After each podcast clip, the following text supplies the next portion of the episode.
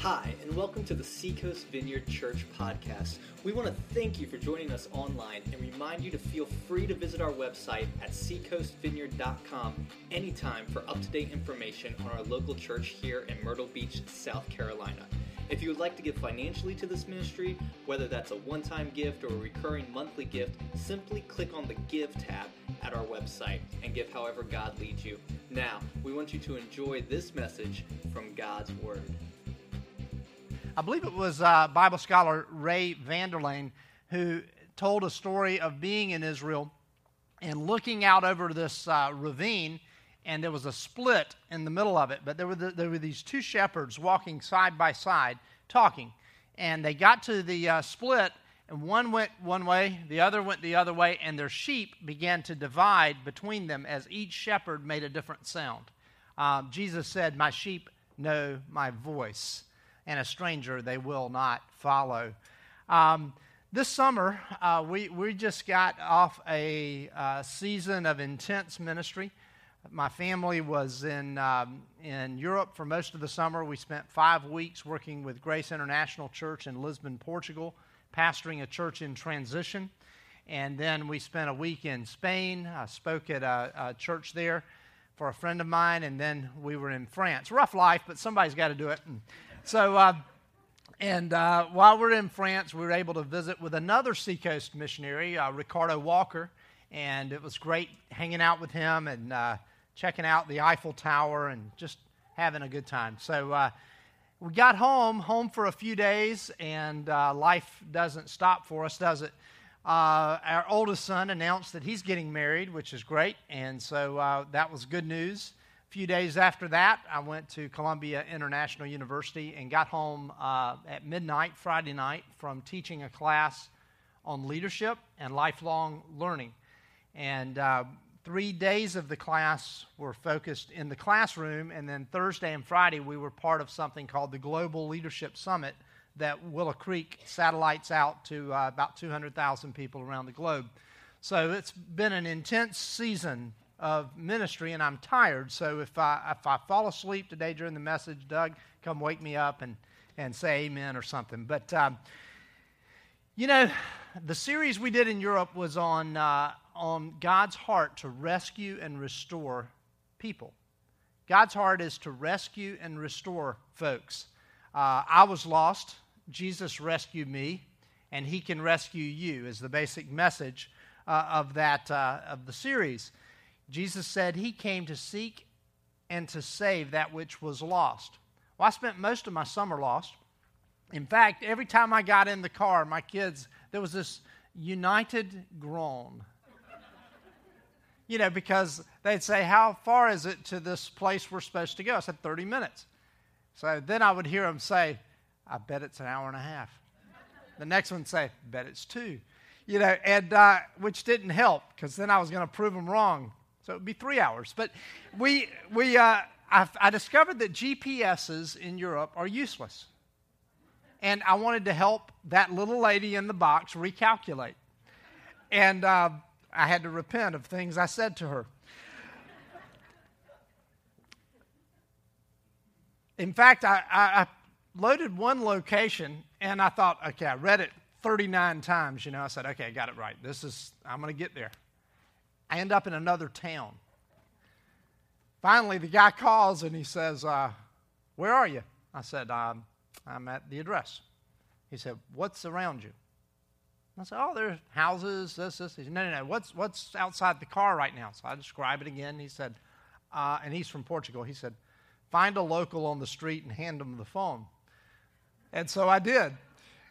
That person ends up taking me to a bar where I sit and wait for my friend to meet me and then we go from there, and he says, Follow me. And uh, I got to our destination. Uh, you know, when we're lost, we need somebody to show us the way. And I was so thankful for Alexander, and my kids wish he had ridden with us every day. In Psalm 100, in the 100th Psalm, it says this a psalm of giving thanks. Make a joyful noise to the Lord, all the earth. Serve the Lord with gladness. Come into his presence with singing. Know that the Lord, He is God. It is He who made us, and we are His. We are His people and the sheep of His pasture. Enter His gates with thanksgiving and His courts with praise. Give thanks to Him. Bless His name, for the Lord is good, and His steadfast love endures forever, and His faithfulness to all generations. I said it before, but it bears repeating.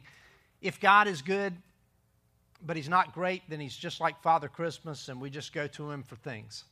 If God is great and he isn't good, then we have a tyrant, which some world religions is kind of their view of God. He's all powerful, but he doesn't contain goodness. And we see in the scripture a, a, a picture of God as one who is great and good. It's not either or, it's both and. And in Psalm 23, another psalm that's very familiar, kind of foundational to our message today, it says this a psalm of David the Lord is my shepherd, I shall not want. He makes me lie down in green pastures. He leads me beside still waters. He restores my soul. Think of that moment. He restores my soul. Rescue and restore. You may be here today and you're in need of having your soul restored. He leads me in paths of righteousness for his name's sake. Even though I walk through the valley of the shadow of death, I will fear no evil, for you are with me. You may feel alone, you may think you're alone, but if you're a follower of Jesus Christ today, the promise of the scripture is that God is with you. He'll never leave you, He'll never forsake you. He's with you regardless of what you're going through. For you are with me, your rod and your staff, they comfort me.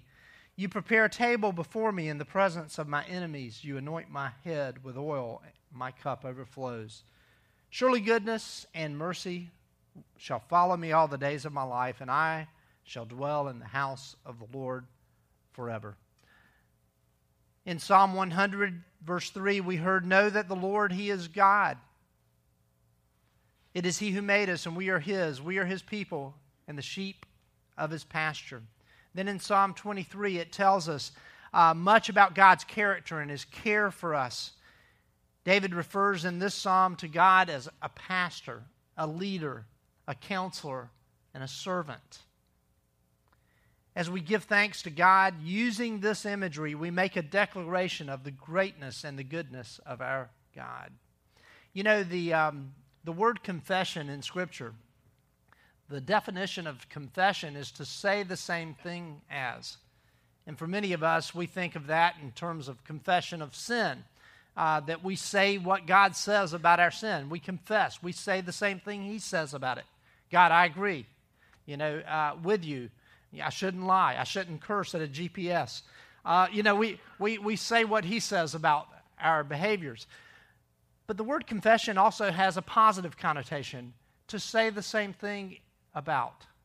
And when we take a psalm like this and says, The Lord is my shepherd, I shall not want, and we turn that around and say, God, you are my shepherd, we're making a confession of God's greatness and his goodness.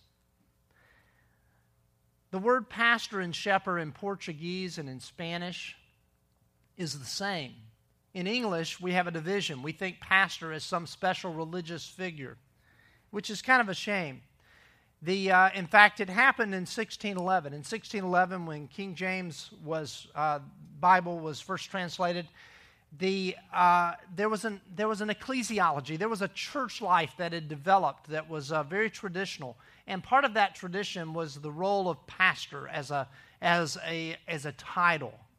And so when they got to a passage in Ephesians chapter 4 that said one of the leaders within the church is uh, apostles and prophets and evangelists and pastors and teachers, they translated it pastor, but the word is shepherd. It's the only place in the entire Bible that the word is translated pastor, and it was translated that way because of tradition. Um, so when you hear the word pastor, think shepherd, but I'm actually going to reverse it this morning and refer to God as our pastor. The Lord is my pastor. I shall not want. I think uh, it was Charles Simpson was a church leader back when I was uh, younger, and he made this statement: Every pastor needs a pastor. And so I have spent my life pastoring and ministering and made a commitment when I heard that message as a teenager or a college student I'm going to do that. I'm going to always seek someone that I can look up to that can speak into my life. Dusty Reynolds has been a pastor to me, good friend of mine in Savannah, Georgia. And he is someone that's a pastor to me. The scripture says in Psalm 28, verse 9, Oh, save your people and bless your heritage. Be their shepherd, their pastor, and carry them forever. Now, here's the twist because God is our pastor, I can pastor others. I can shepherd others. Shepherd, you know, shepherding isn't an easy job. They're dirty animals. They're, they get ticks and all kinds of stuff, you know, and they're, uh, we, we think of, you know, lambs kind of dancing on clouds when we think, think of sheep. They, that's really not the best image. I do think about the two pilots who are flying along, and this is uh, uh, Gary Larson, one of my favorite theologians. Maybe you remember his, uh, his writings, Far Side. And uh, so he, he, he has two pilots flying along in a cloud bank, and one of them looks to the other and said, Would you look at that? Would you look at that? A sheep, uh, I mean, a goat on a cloud. Um, the um, last thing he said. The, um, but God is shepherd. We think shepherd, and we think of this. Um, thank you, both, both of you. Thank you. Uh, the uh, we, we think of this this idea of shepherd. You know, the good thing about sheep is you, you may think of your sweater or a suit or you know socks or if you're from up north, gloves. You know, a scarf. You think of wool. You think you know sheep. Good thing is they don't kill the animal. You know, uh, unlike with leather, it's uh, it's kind of harder to reproduce that. But the uh, you, you, may have this idealized, idealized image of, of sheep uh, but they're, they're not the brightest animal on the planet. I mean, when I fly back in from other countries and I come in, whether it's Atlanta or New York or, or Philadelphia, or I come back to an international you know, airport and I come in and you've got to go through customs and they've got these dogs that come and sniff your luggage. I don't know if you've experienced that. They're looking for Alpo and dog biscuits. I mean, it's the only thing I can figure. And making sure you're not importing artificial brands from other countries coming into our country. And, but you never see, uh, you know, police sheep, which to me makes a lot more sense. I mean, they'd be sniffing for grass and. and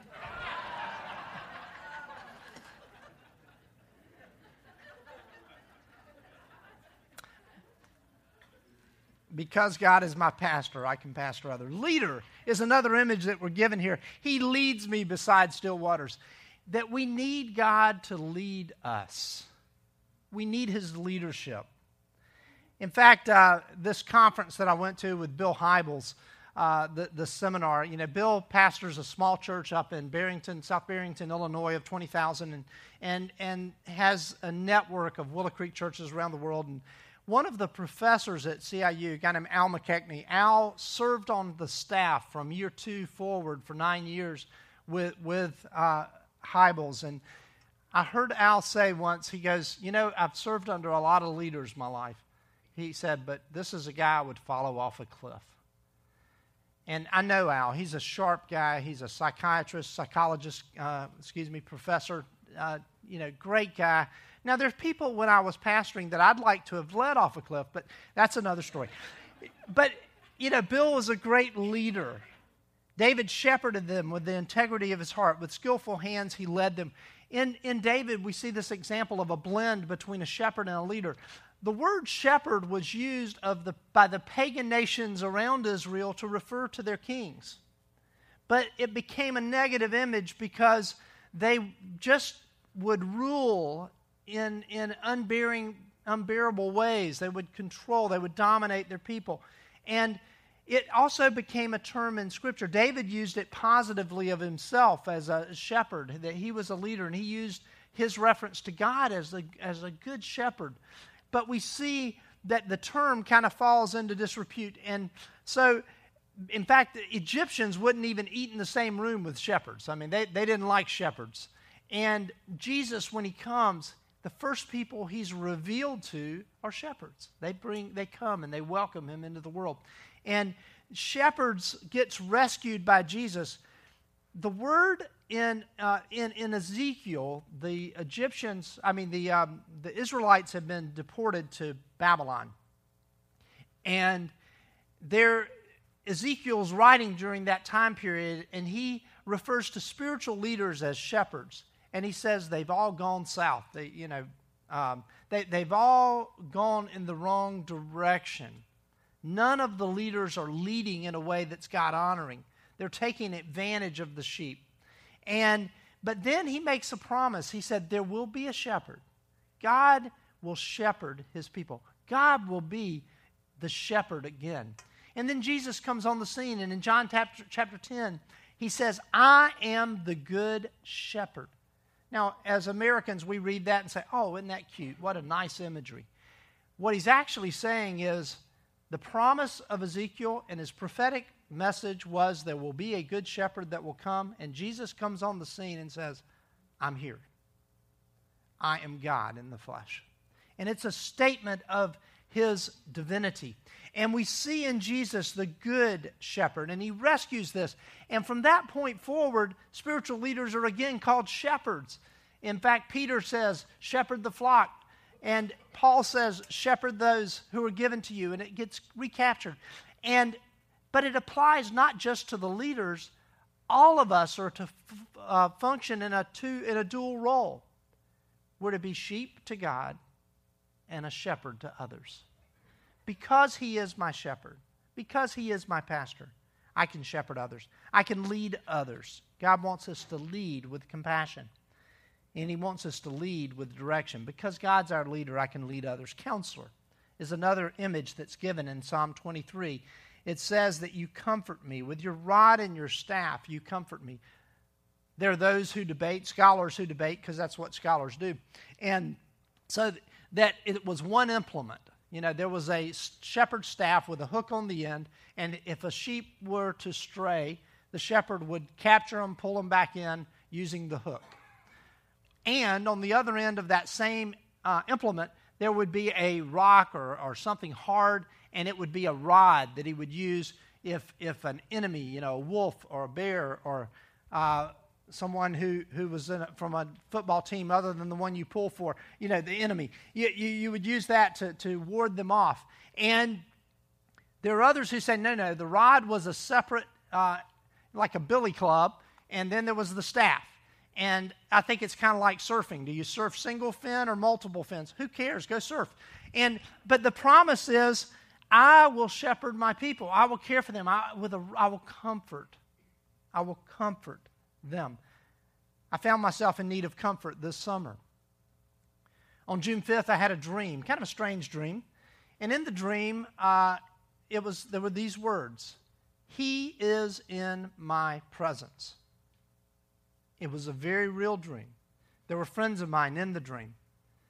And I awoke from the dream and I said, No, and I got up. The dream was so tangible. I got up. It was like someone had called me on the phone and told me a message. I got up and I went downstairs and I got on Facebook and I looked and immediately in the dream I knew that the dream was about a good friend of mine named Kevin Childs. And I got up and I went and I looked on Facebook and on June 5th it said his daughter had written, We're transporting dad to Duke. Earlier this year, while preaching, my friend Kevin had a heart attack in the middle of his message. He pastored the Rock over in Conway. And while he's preaching, and he knows he's having a heart attack, but he hadn't, you know, he's one of God's sheep. And so he says, I'm not going to stop preaching. I'm not through with my message. So he continues till he finishes, then goes to the hospital. And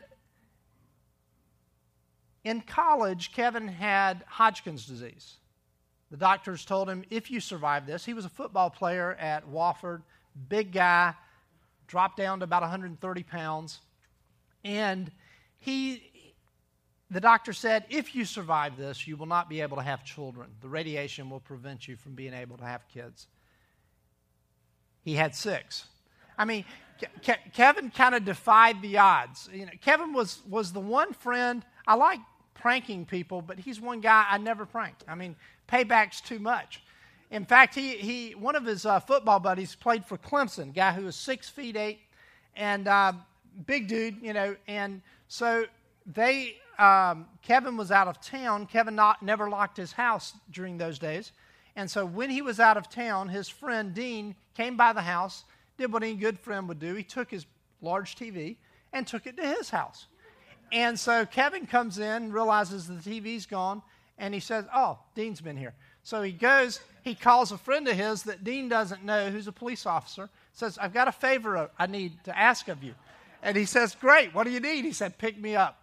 So in the police car. So they come, get the police car. It's at night. He says, Okay, we're going to Dean's house. I want you to turn on the lights and the siren. I want you to go to his front door and, uh, and handcuff him and bring him to the vehicle.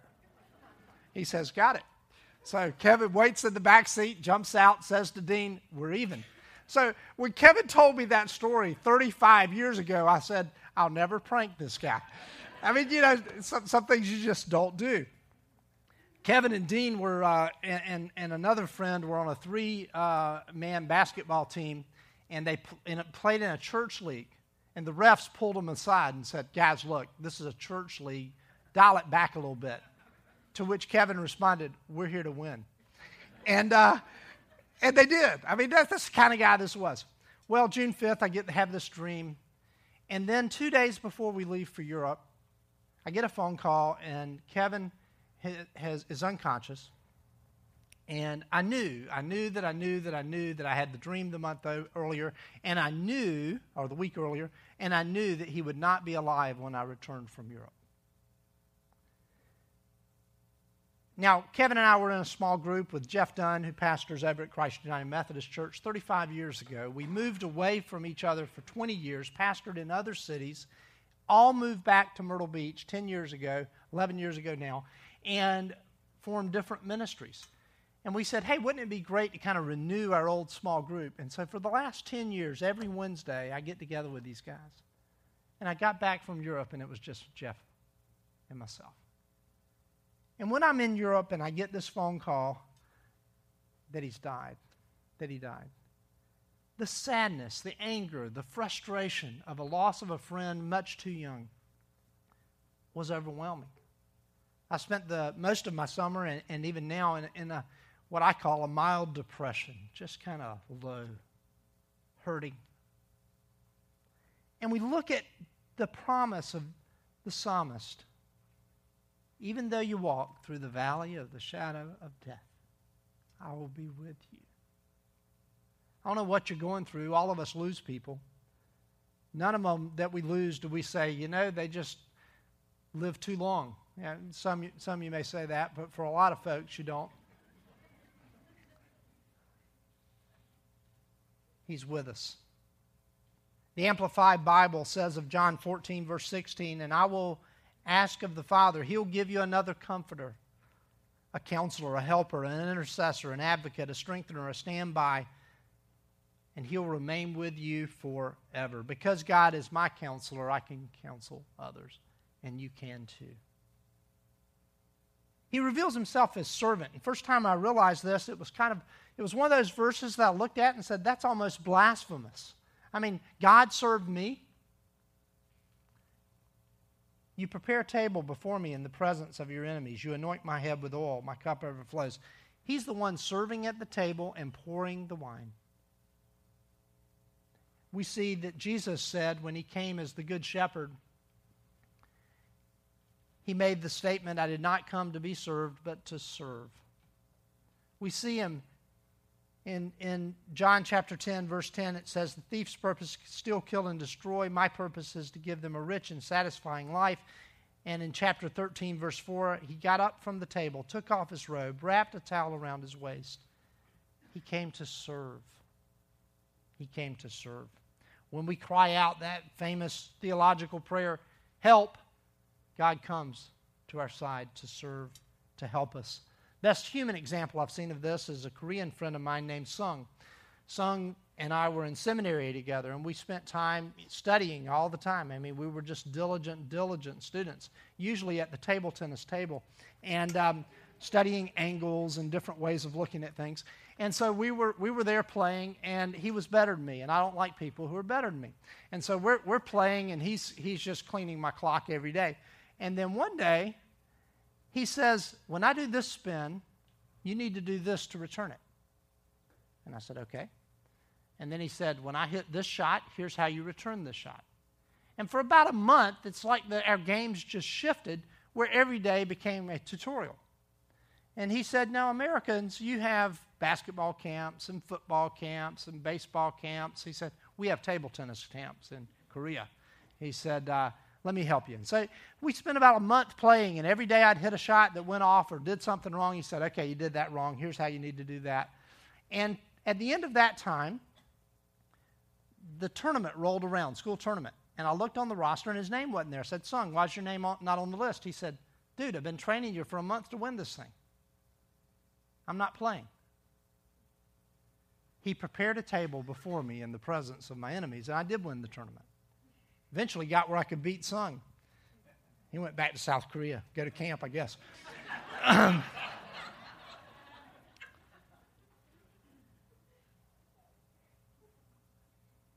Jesus says, I have other sheep too that are not of this sheepfold. I must bring them also. They will listen to my voice, for there will be one flock and one shepherd. Because God is my shepherd, because He's my servant, I can serve others. I can help others succeed. I can help them reach heights they never reach without my help, and you can too.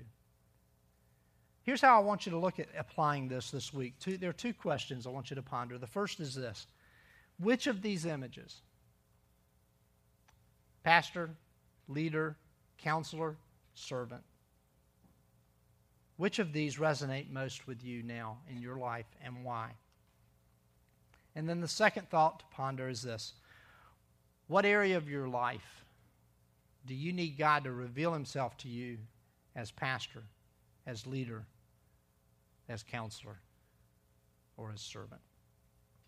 Perhaps you're here this morning and you're in desperate need of rescue you don't know Jesus Christ, you don't know the Good Shepherd, and today that can all change. You can just come to Him and say this I give everything I know about me to everything I know about you. He's the Good Shepherd, He'll receive you. You say, Well, I don't know much about Him. Here's what you need to know about Him the Good Shepherd died on a cross, was buried. Three days later, He rose from the dead. And if that resonates as true in your heart, say, I believe that. And God, I give everything I know about me to everything I know about you. That's rescue.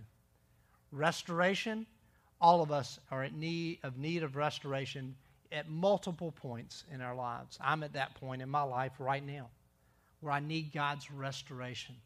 My cup's empty, but He promises my cup overflows.